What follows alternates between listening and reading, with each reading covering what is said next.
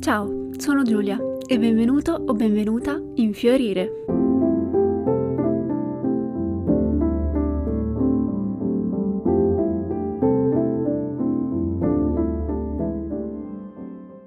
Tutti sanno cos'è lo stress, ma nessuno sa precisamente che cos'è.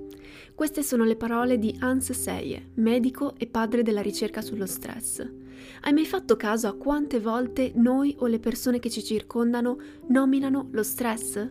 Questa cosa mi sta stressando. No, sai, è un periodo stressante. Ho bisogno di una vacanza dopo tutto questo stress. Spesso ci si concentra su quanto è cattivo lo stress. Invece la ricerca scientifica racconta un punto di vista interessante. Lo stress è dannoso, tranne quando non lo è. Ma che vuol dire? Lo capiremo nel corso di questo episodio, ma prima facciamo un passo indietro. Il termine stress ha origine dal latino strictus, ovvero stretto, e nella scienza dei materiali prende il significato di forza che produce tensione deformando l'oggetto a cui viene applicata. Nel tempo questo significato è stato ampliato fino ad includere lo stato di tensione di una persona in risposta a sollecitazioni esterne.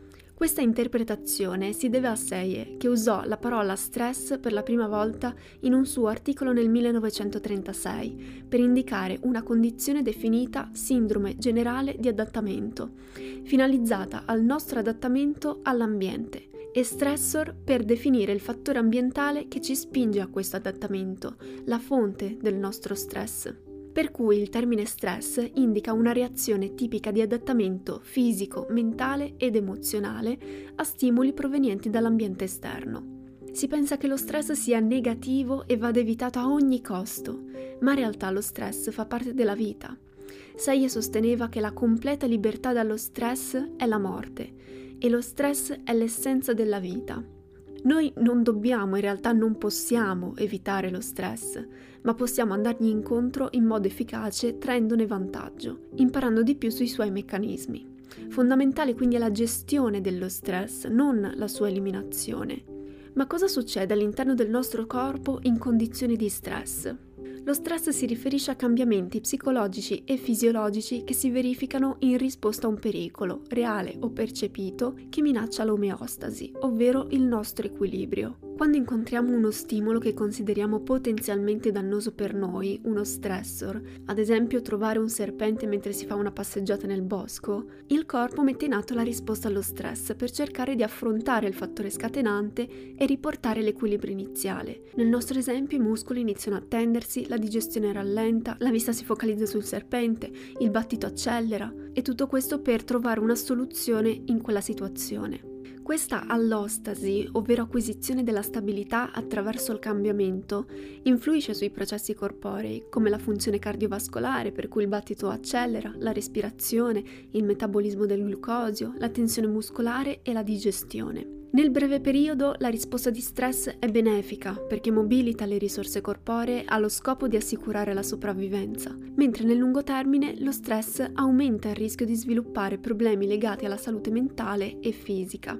Quando una reazione da stress non trova un modo di disattivarsi perché è alimentata da condizioni emozionali persistenti, divengono persistenti anche le modificazioni biologiche proprie dello stress acuto. Inoltre questa risposta di stress è mediata da una triade di organi che formano l'asse ipotalamo-ipofisi-surrene. Ma vediamo questi protagonisti della risposta allo stress.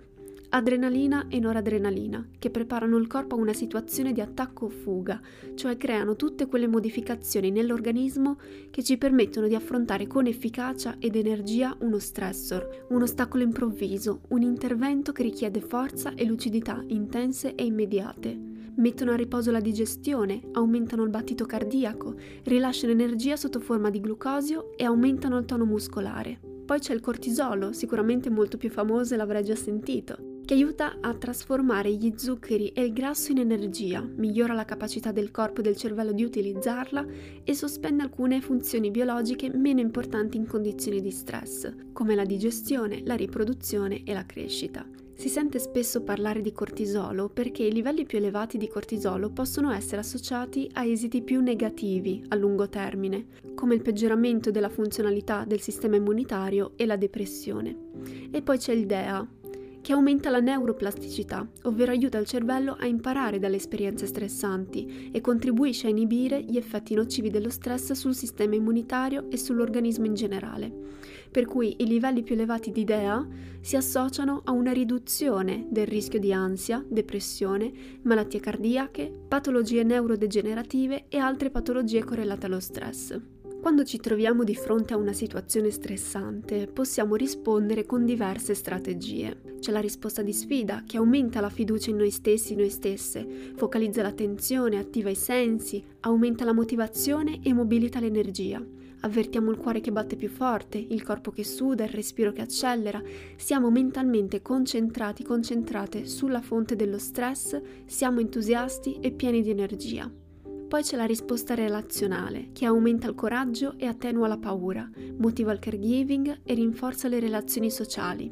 L'ossitocina ci fa desiderare il contatto con la nostra rete di supporto, desideriamo stare vicino ad amici o parenti, sentiamo il desiderio di proteggere, sostenere o difendere le persone. E poi troviamo anche la risposta attacco-fuga, che attiva il sistema nervoso simpatico e prepara tutto il corpo alla mobilitazione dell'energia. Le nostre esperienze di vita passate possono influenzare il modo in cui rispondiamo allo stress, così come la genetica, ma questo non determina un destino immodificabile. Le possiamo chiamare predisposizioni, in quanto il sistema di risposta allo stress è adattivo. La risposta di sfida, ad esempio, è stato visto che è vantaggiosa in ambito sportivo, in quanto gli atleti sotto pressione, ma che mostravano una risposta di sfida allo stress percepito, ottenevano prestazioni migliori. Per cui è cruciale il ruolo svolto dalla valutazione soggettiva che facciamo dello stressor, che può essere interpretato come una minaccia o come una sfida. Se le strategie adottate consentono di rispondere efficacemente agli stressor, ristabilendo l'equilibrio con l'ambiente, si verifica una condizione di stress positivo, chiamato eustress, caratterizzato da conseguenze positive di salute e benessere. Se al contrario le strategie di coping adottate falliscono nella loro azione, entriamo in una condizione di stress negativo, di stress, accompagnato da malessere, disagi fisici, psicologici e sociali. Per cui il concetto di stress fa riferimento a molteplici aspetti, eventi ambientali, percezione soggettiva, risorse e caratteristiche individuali e attivazione di processi biochimici dell'organismo. Ad esempio, ci troviamo in una situazione stressante a seguito della quale avviene un aumento della stimolazione fisiologica, come può essere un colloquio di lavoro. La nostra risposta negativa potrebbe essere sono stressato, stressata e non va bene. Di conseguenza proveremo sentimenti negativi, ci sentiremo fisicamente sovraccaricati, aumenteremo l'allerta e la nostra performance peggiorerà. Una risposta positiva invece potrebbe essere mi sento carico carica e questo mi aiuta ad affrontare la sfida che mi aspetta. Di conseguenza proveremo sentimenti positivi, il nostro corpo sarà fisicamente pronto ad affrontare il colloquio, valuteremo più realisticamente la situazione e la nostra performance migliorerà. Come possiamo notare, i livelli di stress sono contemporaneamente associati al disagio e al benessere. Un'esistenza felice non è priva di stress e nemmeno una vita assolutamente senza stress garantisce la felicità.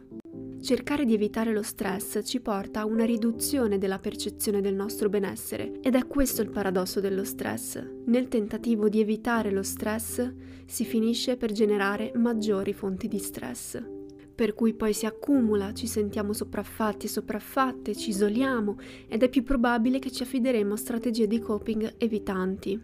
Ma perché lo stress e il significato dell'esistenza sono così collegati? Lo stress sembra essere una conseguenza inevitabile dell'impegnarsi e del perseguire obiettivi che alimentano la nostra percezione di avere uno scopo. Le nostre sfide più significative saranno sicuramente accompagnate da momenti bui, la particolarità sta nel come consideriamo questo stress. Il pensiero che la vita debba essere meno stressante ci porta a credere che tutto ciò che produce stress sia un problema. Se ci troviamo in uno stato di stress in una relazione, pensiamo che ci sia qualcosa che non funzioni. Se è nel contesto universitario, pensiamo che quel percorso non faccia per noi e iniziamo così a considerare lo stress come un segno di fallimento personale, invece di mostrare che siamo semplicemente umani. Le persone che ritengono lo stress potenzialmente utile, invece, sono più propense a reagire alle situazioni stressanti in modo produttivo, pianificando una strategia per affrontare la fonte dello stress, chiedendo aiuto consigli e provando a trarre il meglio dalla situazione, sfruttandola come un'opportunità per crescere. Per conoscere un po' il tuo atteggiamento mentale, comincia a considerare a come pensi lo stress, come ne parli. Cosa dici ad alta voce? Cosa pensi? Osserva come ti fanno sentire i tuoi pensieri sullo stress. Ti motivano? Ti ispirano? Ti esauriscono? Ti paralizzano? Come ti fanno sentire nei confronti della tua vita o di te stesso te stessa? Sì, ok, ho capito l'importanza dell'atteggiamento mentale, eccetera, ma allora perché si legge spesso in giro che lo stress fa male? Giustamente molte ricerche dimostrano che lo stress può essere dannoso per la salute fisica e mentale ma gli articoli giornalistici spesso hanno interpretato male questi dati, arrivando a creare titoli che hanno messo paura a chiunque li leggesse. Lo stress è dannoso, ecco come combatterlo. Lo stress uccide. Seie disse: Non è lo stress ad ucciderci, ma le nostre reazioni allo stress. Per cui il problema non è lo stress in sé, ma la nostra relazione malsana con lo stress. E anziché evitare lo stress, dovremmo imparare a sfruttarlo, perché l'idea che abbiamo dello stress influenza la nostra salute proprio quanto lo stress in sé. Cogliere il lato positivo dello stress non richiede di abbandonare la consapevolezza che in alcuni casi lo stress sia dannoso.